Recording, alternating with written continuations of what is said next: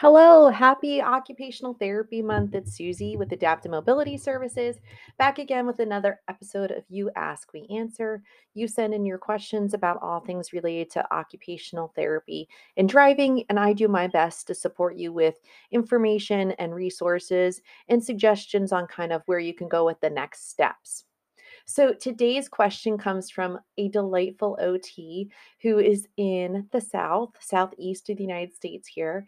And she writes in uh, with a question about her role, I believe, as a generalist. So here's what she has to say. She says, I'm doing clinical tests in my clinic with relation to driving. I'm not doing any of the on road assessment. Okay, which is to me where I'm thinking she would consider herself a generalist, and her signature suggests the same. I went to a stroke symposium continuing education course recently where they discussed their driving program. They do a similar assessment, but they have a driving simulator.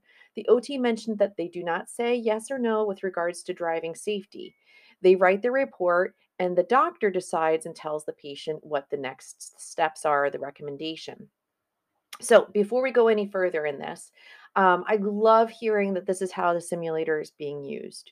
So, when it comes to doing clinical testing and using a simulator, we still have not actually seen the client engage in the task of driving yet. And I think we need to be very careful as occupational therapy practitioners that while we can discuss risk and potential, we need to serve our judgment on how somebody actually does engaging the occupation for when we observe the occupation. When I talk to students, I like to use this example. Let's say there's a new admission who's come into your facility. The nursing unit has called down and they're speaking to you and they wish to know can this individual get up and go to the bathroom themselves?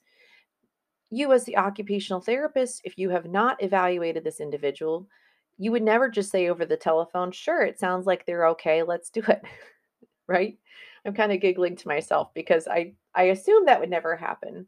Rel- uh, instead, what we would typically do is we would go down, do a chart review, go in, meet the patient, do an occupational profile, screen for strength and range of motion and sensation and some direction following and vision. And then we would actually have them engage in the occupation in this situation toileting to see if they're capable for participating in that independently, right? Now, one of the things, um, so and just to reinforce that, that's what, who we are as occupational therapists. You know, while we look at what occupies someone's time, we use the occupation and engagement in that occupation to understand that individual and their potential and their risks in other areas. So, while there may be times that we do one ADL or one IADL and then use that information to defer on other activities, we have to be careful in how we do that, right? We wouldn't have mm. somebody brush their teeth in a seated position and use that information to defer how they're going to do on a dynamic standing activity like toileting where they have to manage their clothing and standing and balance et cetera et cetera. We use the harder adl or iadl to weigh in on how they might do with easier ADLs and IADLs. If I watch an individual standing at a kitchen counter, balancing, moving around, navigating the kitchen, gathering items, shifting their weight, reaching, you know, organizing, planning to make a peanut butter and jelly sandwich, then I might be able to say, well, something like laundry, they're probably able to do that as well or management of um, you know i'm thinking of the dishwasher and the, the washing machine. You can tell what chores i have to get done yet today still. But we can use those tasks that have equivalent um, uh, performance skills and client factors that are used by the individual to help make a decision on if they might be independent in that area. If we were to do a calendar activity or a money management activity that might give us insight into the other or planning or management of their own healthcare, right? When it comes to the task of driving, um, driving as an occupation, I, I'm I'm completely open to your feedback on this one, but I don't really think that there's any occupation that is as challenging as driving.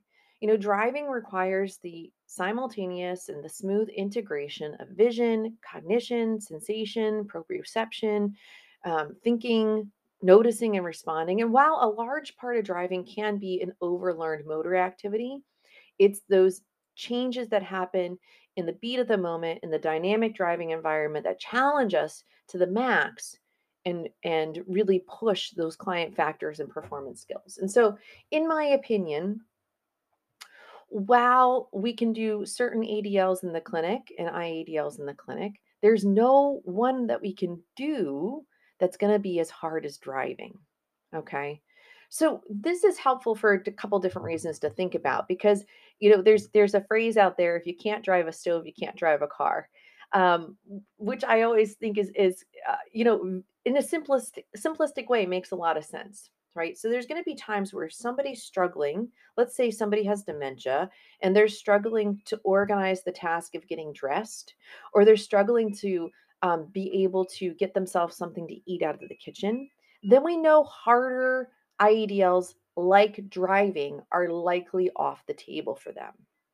Okay.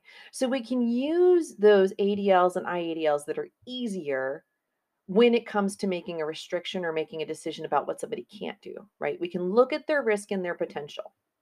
So I've kind of gone off on a tangent, here, but I think this information is going to come back and be helpful for the second part of this question. As occupational therapists, if we are the generalists in the clinic, we will be able to weigh in on risks and potential, but we will never be talking about if somebody is able to drive because we've never seen them drive. That's the role of the specialist. And even as the specialist, we're careful to use the language around fitness to drive, which relates back to the medical impact on the ability to drive. Okay, so let's continue on with your question.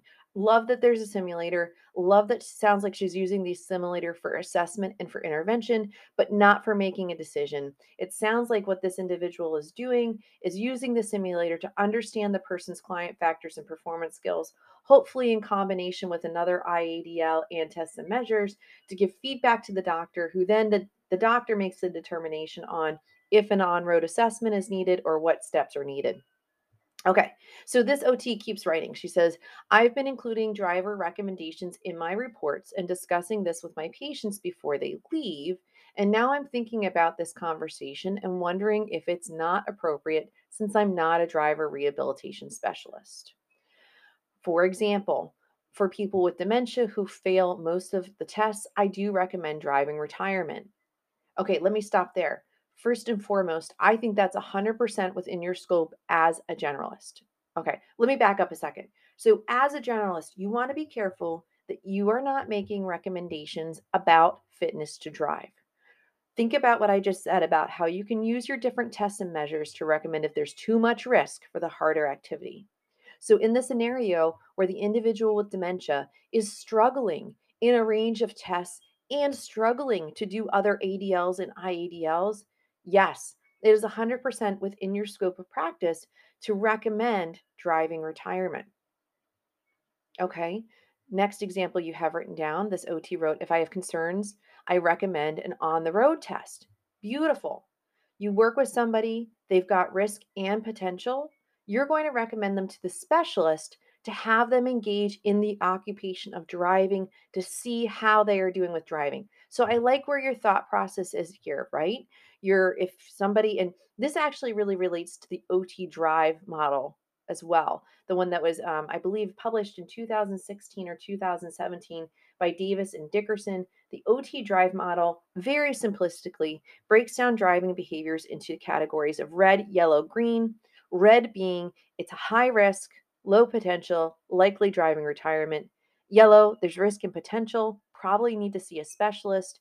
Green, very little risk, lots of potential. We're going to let the physician weigh in and recommend when this individual is okay to return to driving. And this OT's third example if the patient has mild issue, I may recommend not driving at night or in heavy traffic. So, this last recommendation, I actually think you should stay away from as a generalist because you have not seen them engage in that activity. The nighttime piece might make sense with contrast sensitivity testing, and a lot of specialists do kind of make that recommendation as well. We don't typically see people, people drive at night, but what we do see is how they manage going in and out of shadows. We might get them in and out of a garage. And so when it comes to changing driving behaviors or making recommendations on that, if you think that's something that needs to be considered, they're likely somebody who instead should be referred to the specialist for the on road assessment and to make that determination especially something like heavy traffic. Now you're weighing in and saying that there's some kind of change that could impact their multitasking or their notice and response. That individual really needs to be seen in the car. It shouldn't be a decision that we're making based on the in the clinic. And this this all aligns with what we do as specialists as well you know, as a specialist, when we do a comprehensive evaluation, and there's an overlap between what we do as specialists and what we do as generalists, right? There's an overlap in some of these tests and measures, but our lens is a little different. But we still start with those tests and measures. Then we use that information to guide our clinical reasoning and anticipate what we're going to see in the car. If I'm seeing somebody for a comprehensive evaluation and they do beautifully on all the tests and measures, we are still getting in the car. I don't make a decision about fitness to drive until I see them drive. I hope that point makes sense, right? We are occupational therapists, so we look at the engagement in the occupation before we weigh in on the independence and safety and ability to participate in that occupation. We can always look at risk and potential, we can always discuss that, but when it comes to engaging in it, we truly need to see them engage in that task before we make that decision. Now, along the role with these recommendations or along the line with these recommendations, I'd love to also support and reinforce that, especially if we're talking about driving retirement. One, this decision never just comes down to one person. That means it is not the job of just the OT to determine it's time for driving retirement. These kinds of conversations should include more than one person, more than one test, and should be made over more than one day.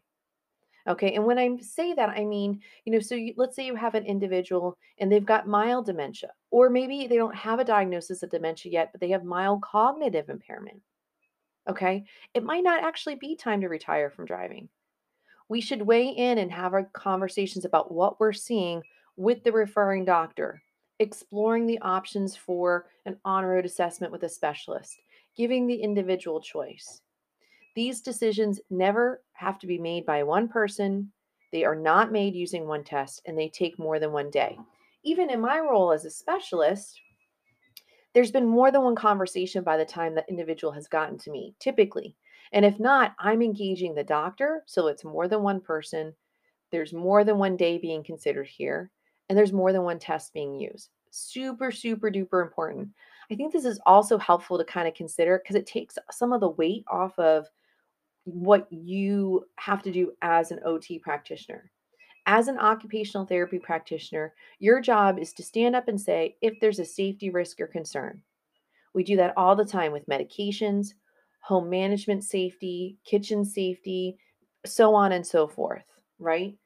And so that's our role. We can think about where somebody's safety and risk stands.